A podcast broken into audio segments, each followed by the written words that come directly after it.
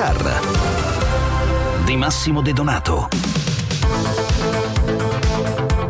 Tavolo Automotive, patente digitale, nuovi marchi, dati di immatricolazione Cina e auto preferite. Sono Massimo De Donato e questi sono i principali argomenti di questa sera del nostro consueto appuntamento con il mondo dell'auto e della mobilità.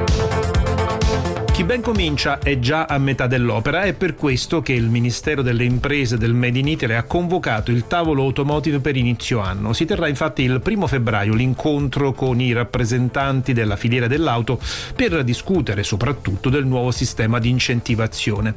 Come già anticipato dal Ministro Urso, le priorità saranno lo svecchiamento del parco veicolare, il sostegno ai redditi più bassi, il rilancio della produzione e l'avvio in maniera sperimentale fondamentale del cosiddetto leasing sociale.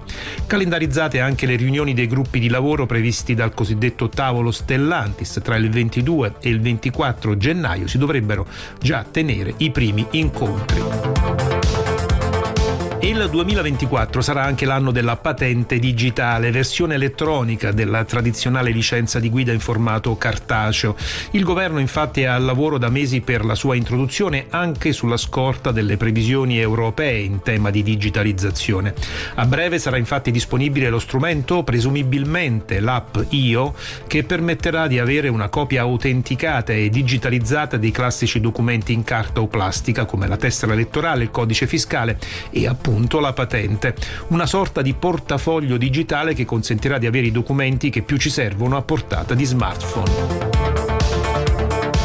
E a proposito di telefoni intelligenti, si dice spesso che le auto moderne siano smartphone su ruote e c'è chi ha preso la cosa più alla lettera degli altri. Nelle scorse settimane Xiaomi, produttore cinese di smartphone tra i più influenti a livello globale, ha infatti lanciato il suo primo prodotto automotive. Si tratta di un SUV 100% elettrico dal design ultramoderno e dalle prestazioni elevate, lo Xiaomi SU7. Il SUV, almeno secondo quanto annunciato, non è che il primogenito della nuova sezione auto del marchio per cui il colosso ha stanziato ben 10 miliardi di dollari in 10 anni.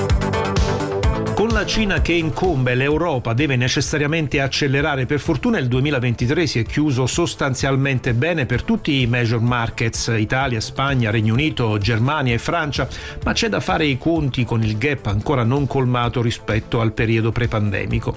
Anche il bel paese ha fatto bene, con qualche problema però sul fronte delle nuove motorizzazioni. I dettagli nella nostra scheda.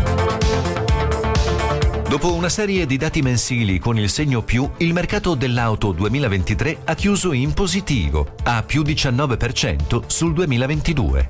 Durante l'anno che ci siamo da poco messi alle spalle, infatti, sono state più di 1.500.000 le auto nuove immatricolate, ben 250.000 in più rispetto all'anno prima. Il confronto però con il periodo pre-pandemico resta inclemente, Stando alle elaborazioni di un RAE, il mercato è ancora a meno 18% rispetto al 2019 e questo non è l'unico dato problematico. Ancora una volta, le motorizzazioni alternative hanno arrancato. L'analisi per alimentazioni ha restituito una crescita del benzina, un leggero calo per il diesel, un sostanziale pareggio per il GPL e una situazione stagnante, se non in flessione, per le elettrificate, in particolare, le elettriche pure si sono fermate al 4,2% di share, mentre le ibride plug-in hanno fatto addirittura un passo indietro rispetto al 2022, fermandosi al 4,4% di quota. A livello territoriale, il Nord-Est ha confermato la prima posizione in fatto di immatricolazioni. Seguono Nord-Ovest, Centro Italia e in coda Sud e Isole. Di buone notizie comunque ce ne sono. Gli italiani anche nel 2023 hanno dimostrato di amare le auto italiane. Al primo posto delle auto più vendute dell'anno si piazza infatti un abitué, Fiat Panda. La City Car Made in Italy ha venduto in un anno quasi 103.000 unità, seguita da un altrettanto stabile nel tempo ma a debita distanza Dacia Sandero. A chiudere il podio a tre la Lancia Y con 44.000 unità. Fa capolino nella top 10 anche la Fiat 500, altro modello amatissimo in Italia. Termina qui anche questa puntata di Smart Car che torna come al solito lunedì alle 20.50 circa, ma prima di lasciarci vi ricordo anche l'appuntamento con Strade e Motori, l'approfondimento settimanale di Radio 24 dedicato al mondo dell'auto e della mobilità in onda sabato alle 22. Per ora è davvero tutto, un saluto e un buon viaggio da Massimo De Donato.